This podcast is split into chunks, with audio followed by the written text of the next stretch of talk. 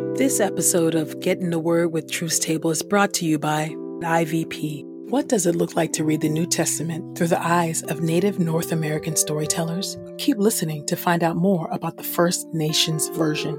And by Truth's Table. If you've been blessed by these daily audio Bible podcast readings, please consider supporting Truth's Table on Patreon at patreon.com slash truthstable.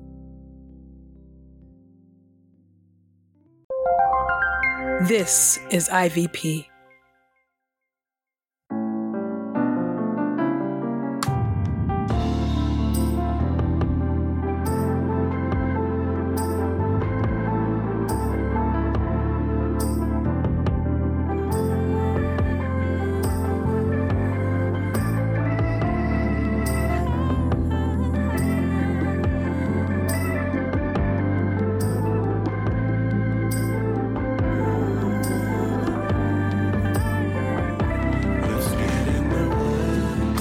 Listening to Get in the Word with Truth's Table.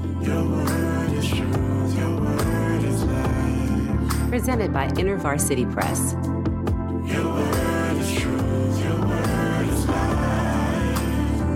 The Daily Audio Bible Podcast, read by Dr. Christina Edmondson. And Ekemini Uwan.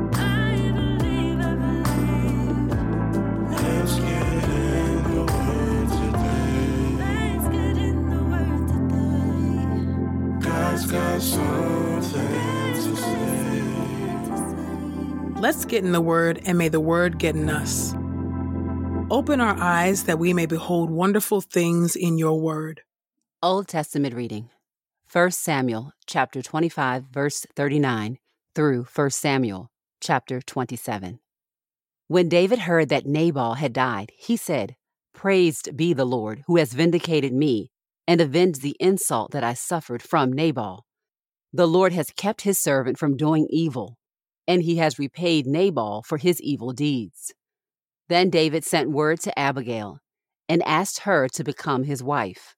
So the servants of David went to Abigail at Carmel and said to her, David has sent us to you to bring you back to be his wife. She arose, bowed her face towards the ground, and said, Your female servant, like a lowly servant, will wash the feet of the servants of my Lord. Then Abigail quickly went and mounted her donkey, with five of her female servants accompanying her. She followed David's messengers and became his wife.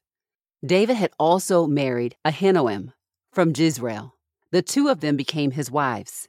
Now Saul had given his daughter Michal, David's wife, to Paltiel, son of Laish, who was from Yalim. Chapter 26 David spares Saul's life again. The Ziphites came to Saul at Gibeah and said, Isn't David hiding on the hill of Hakaloth near Jeshimon? So Saul arose and went down to the wilderness of Ziph, accompanied by 3,000 select men of Israel, to look for David in the wilderness of Ziph. Saul camped by the road on the hill of Hakaloth near Jeshimon. But David was staying in the wilderness. When he realized that Saul had come to the wilderness to find him, David sent scouts and verified that Saul had indeed arrived. So David set out and went to the place where Saul was camped. David saw the place where Saul and Abner, son of Ner, the general in command of his army, were sleeping. Now Saul was lying in the entrenchment, and the army was camped all around him. David said to Ahimelech, the Hittite, and Abishai, son of Zeruiah, Joab's brother, Who will go down with me to Saul in the camp? Abishai replied, I will go down with you. So David and Abishai approached the army at night and found Saul lying asleep in the entrenchment, with his spear stuck in the ground by his head. Abner and the army were lying all around him. Abishai said to David, Today God has delivered your enemy into your hands. Now let me drive the spear right through him, into the ground, with one swift jab. A second jab won't be necessary. But David said to Abishai, Don't kill him. Who can extend his hand against the Lord's chosen one and remain guiltless? David went on to say, As the Lord lives, the Lord himself will strike him down. Either his day will come and he will die, or he will go down into battle and be swept away. But may the Lord prevent me from extending my hand against the Lord's chosen one. Now take the spear by Saul's head and the jug of water and let's get out of here. So David took the spear and the jug of water by Saul's head, and they got out of there. No one saw them or was aware of their presence or woke up. All of them were asleep, for the Lord had caused a deep sleep to fall on them. Then David crossed to the other side and stood on the top of the hill some distance away. There was a considerable distance between them. David called to the army and to Abner, son of Ner. Won't you answer, Abner? Abner replied, Who are you? That you have called to the king. David said to Abner, Aren't you a man? After all, who is like you in Israel? Why then haven't you protected your lord the king? One of the soldiers came to kill your lord the king. This failure on your part isn't good. As surely as the Lord lives, you people who have not protected your Lord, the Lord's chosen one, are as good as dead. Now look where the king's spear and the jug of water that was by his head are. When Saul recognized David's voice, he said, Is that your voice, my son David? David replied, Yes, it's my voice, my lord the king. He went on to say, Why is my lord chasing his servant? What have I done? What wrong have I done? So let my lord the king now listen to the words of his servant. If the Lord has incited you against me, may he take delight in an offering. But if men have instigated this, may they be cursed before the Lord. For they have driven me away this day from being united with the Lord's inheritance, saying, Go on, serve other gods. Now don't let my blood fall to the ground away from the Lord's presence. For the king of Israel has gone out to look for a flea the way one looks for a partridge in the hill country. Saul replied, I have sinned. Come back, my son David. I won't harm you any more, for you treated my life with value this day. I have behaved foolishly and have made a very terrible mistake. David replied, Here is the king's spear. Let one of your servants cross over and get it. The Lord rewards each man for his integrity and loyalty. Even though today the Lord delivered you into my hand, I was not willing to extend my hand against the Lord's chosen one. In the same way that I valued your life this day, may the Lord value my life and deliver me from all danger. Saul replied to David, May you be rewarded, my son David. You will without question be successful. So David went on his way, and Saul returned to his place. Chapter 27 David aligns himself with the Philistines. David thought to himself, One of these days I'm going to be swept away by the hand of Saul. There's nothing better for me than to escape to the land of the Philistines. Then Saul will despair of searching for me through all the territory of Israel, and I will escape from his hand. So David left and crossed over to King Achish, son of Maoch of Gath. Accompanied by his 600 men, David settled with Achish in Gath along with his men and their families. David had with him his two wives, Ahinoam the Jezreelite and Abigail the Carmelite, Nabal's widow. When Saul learned that David had fled to Gath, he did not mount a new search for him. David said to Achish, If I have found favor with you, let me be given a place in one of the country towns, so that I can live there. Why should your servant settle in the royal city with you? So Achish gave him Ziklag on that day. For that reason, Ziklag has belonged to the kings of Judah until this very day. The length of time that David lived in the Philistine countryside was a year and four months. Then David and his men went up and raided the Geshurites, the Girzites, and the Amalekites. They had been living in that land for a long time, from the approach to Shur, as far as the land of Egypt. When David would attack a district, he would leave neither man nor woman alive. He would take sheep, cattle, donkeys, camels, and clothing, and would then go back to Achish. When Achish would ask, Where did you raid today? David would say, The Negev of Judah, or the Negev of Jerahmeel, or the Negev of the Kenites. Neither man nor woman would David leave alive, so as to bring them back to Gath. He was thinking, This way they can't tell on us, saying, This is what David did. Such was his practice the entire time that he lived in the country of the Philistines. So Achish trusted David, thinking to himself, He is really hated among his own people in Israel. From now on, he will be my servant. 1 Chronicles chapter 12, verses 1 through 7. Warriors who joined David at Ziklag. These were the men who joined David in Ziklag. When he was banished from the presence of Saul, son of Kish, they were among the warriors who assisted him in battle. They were armed with bows and could shoot arrows or sling stones, right or left handed. They were fellow tribesmen of Saul from Benjamin. These were Ahazir, the leader, and Joash, the sons of Shemoth, the Gibeathite, Jeziel, and Pelet, the sons of Azmaveth, Beracah, Jahu, the Anathite, Ishmael, the Gibeonite, one of the thirty warriors and their leader, Jeremiah, Jahaziel, Johanan, Jozabad, the Gederathite, Eluzah, Jerimoth, Bealiah, Shemarath, Shephatiah, the Haruphite, Elkaniah, Isshiah, Azarel, Joezer, and Jashobeam, who were Korahites, and Joelah, and Zebadiah, the sons of Jeroham, from Gedor.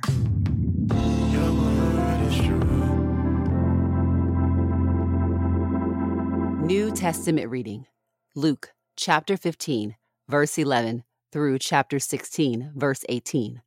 The parable of the compassionate father.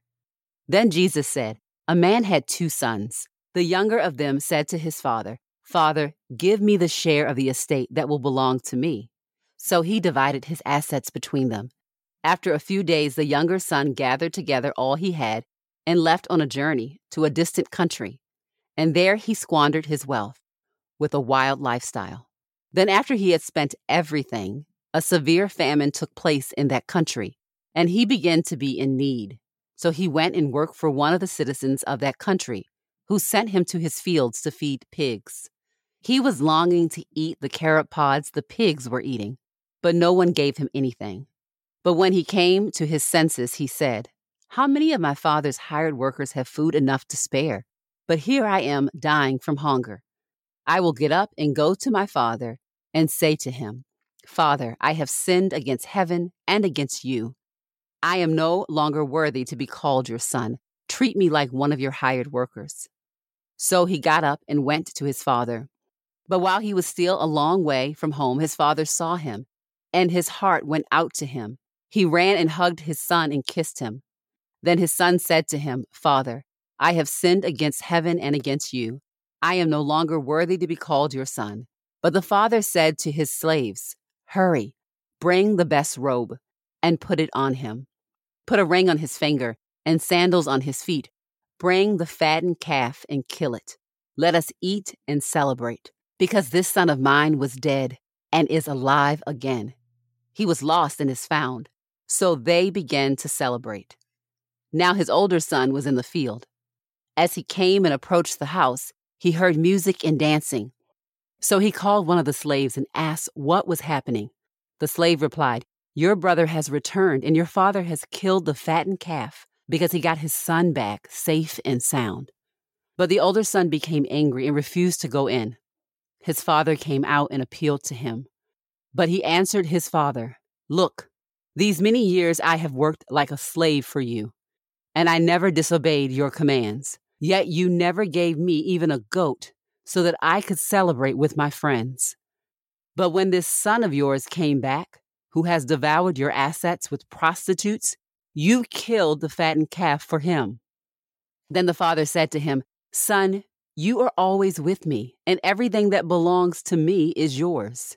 It was appropriate to celebrate and be glad, for your brother was dead and is alive. He was lost and is found. Chapter 16 The Parable of the Clever Steward. Jesus also said to the disciples, There was a rich man who was informed of accusations that his manager was wasting his assets. So he called the manager in and said to him, What is this I hear about you? Turn in the account of your administration, because you can no longer be my manager. Then the manager said to himself, What should I do, since my master is taking my position away from me? I am not strong enough to dig, and I'm too ashamed to beg. I know what to do, so that when I am put out of management, people will welcome me into their homes. So he contacted his master's debtors one by one. He asked the first one, How much do you owe my master? The man replied, 100 measures of olive oil. The manager said to him, Take your bill, sit down quickly, and write 50. Then he said to another, And how much do you owe? The second man replied, 100 measures of wheat. The manager said to him, Take your bill and write 80. The master commended the dishonest manager because he acted shrewdly. For the people of this world are more shrewd in dealing with their contemporaries than the people of light. And I tell you, make friends for yourselves by how you use worldly wealth, so that when it runs out, you will be welcomed into the eternal homes. The one who is faithful in a very little is also faithful in much. The one who is dishonest in a very little is also dishonest in much. If then you haven't been trustworthy in handling worldly wealth, who will entrust you with the true riches? And if you haven't been trustworthy with someone else's property, who will give you your own? No servant can serve two masters, for either he will hate the one and love the other, or he will be devoted to the one and despise the other. You cannot serve God and money. More warnings about the Pharisees. The Pharisees who loved money heard all this and ridiculed him. But Jesus said to them, You are the ones who justify yourselves in men's eyes, but God knows your hearts. For what is highly prized among men is utterly detestable in God's sight. The law and the prophets were in force until John. Since then, the good news of the kingdom of God has been proclaimed, and everyone is urged to enter it. But it is easier for heaven and earth to pass away than for one tiny stroke of a letter in the law to become void. Everyone who divorces his wife and marries someone else commits adultery. The one who marries a woman divorced from her husband commits adultery.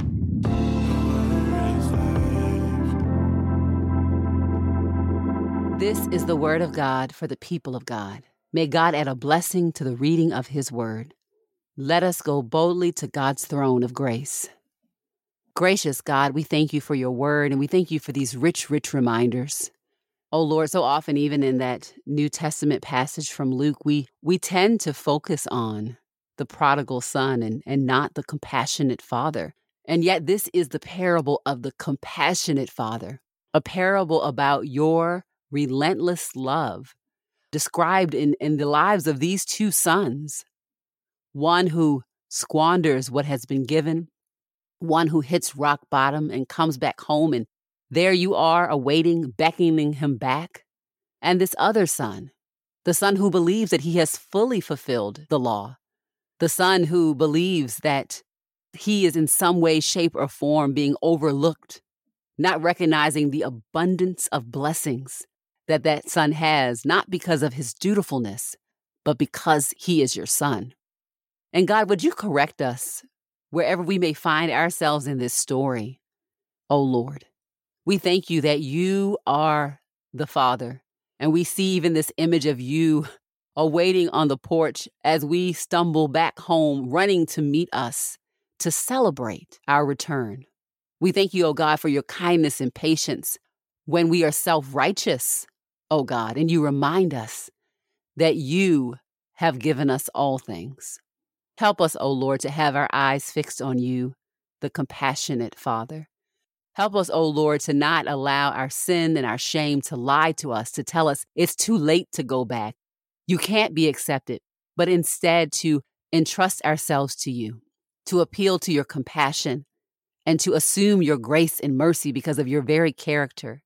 And oh God, for all of us who love people who have gone astray and who have felt that we have gone astray and for all of us who love people who are self righteous, and for we as the people who are self righteous. Would you continue to show yourself as the compassionate parent, the one who corrects, the one who holds fast, the one who loves deeply and who loves transformatively, oh God? And may we all tell the truth. May we all acknowledge, oh God, when we have sinned against you. May we own that. May we confess it so that we might embrace the open handed grace that you pour out to your children.